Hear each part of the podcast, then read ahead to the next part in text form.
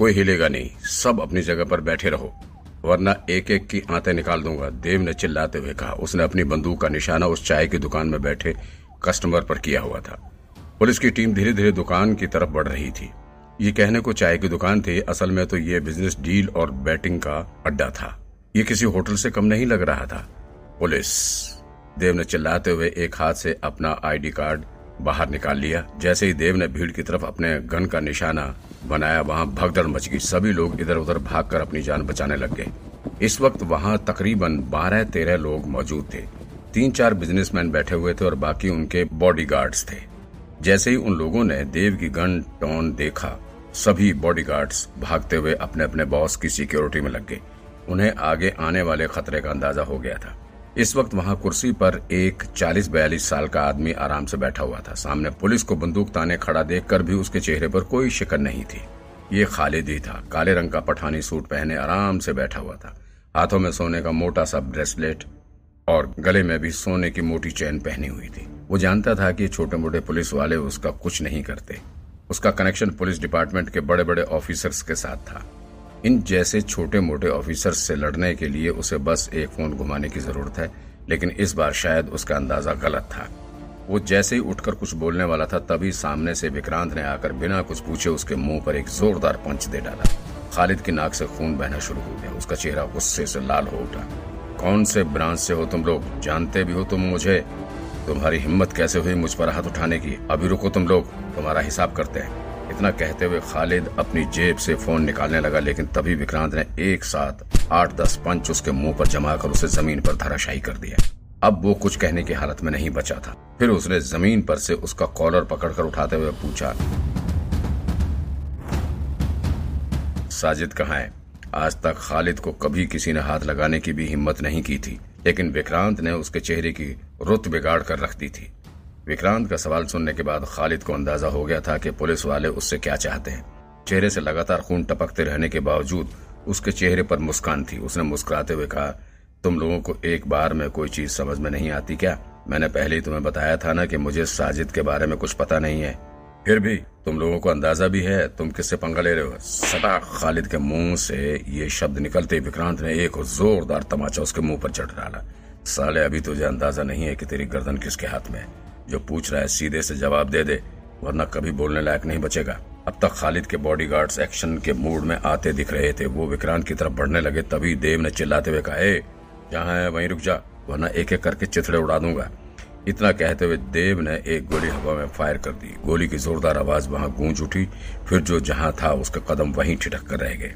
फिर विक्रांत ने उन लोगों की तरफ़ देखते हुए कहा, कान खोल लो और जहाँ से बात घुसे, अंदर घुसा लो।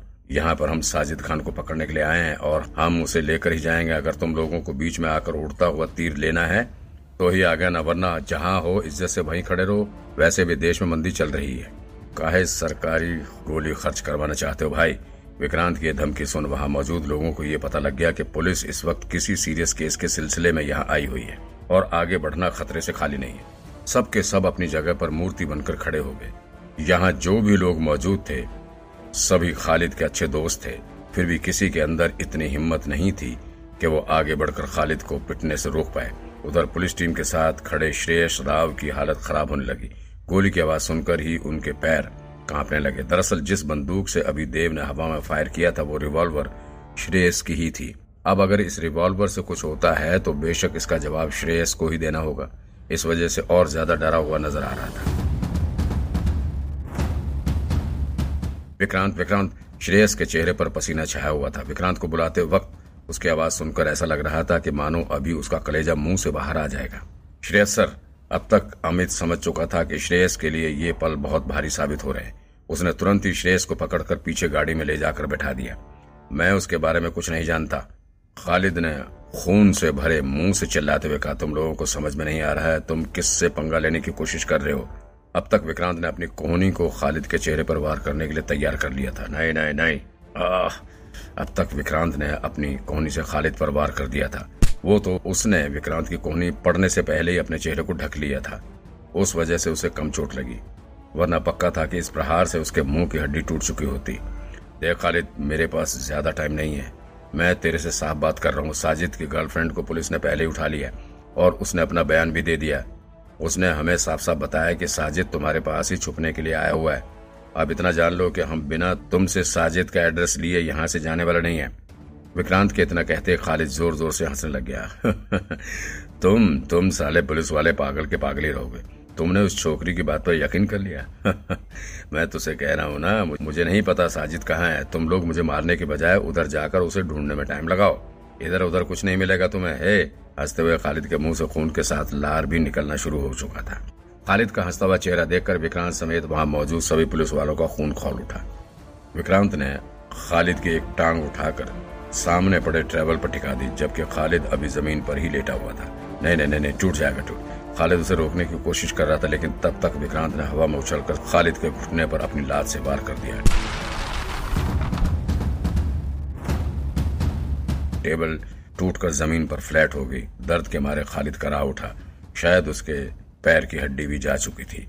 आह, साले समझ में तुम्हें नहीं आ रहा अभी? साजिद पुलिस ऑफिसर मंजू सचदेवा का मर्डर करके भागा है। समझ रहा है ना?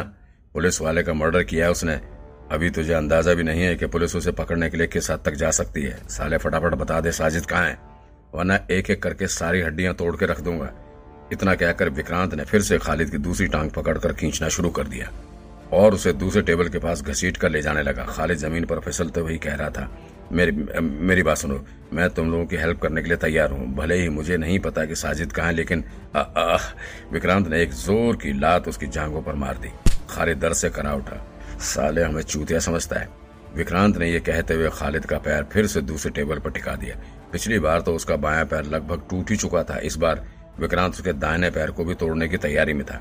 अगर इस बार विक्रांत ने खालिद पर अटैक कर दिया तो पक्का है कि वो चलने फिरने लायक भी नहीं पहुंचेगा। ये क्या?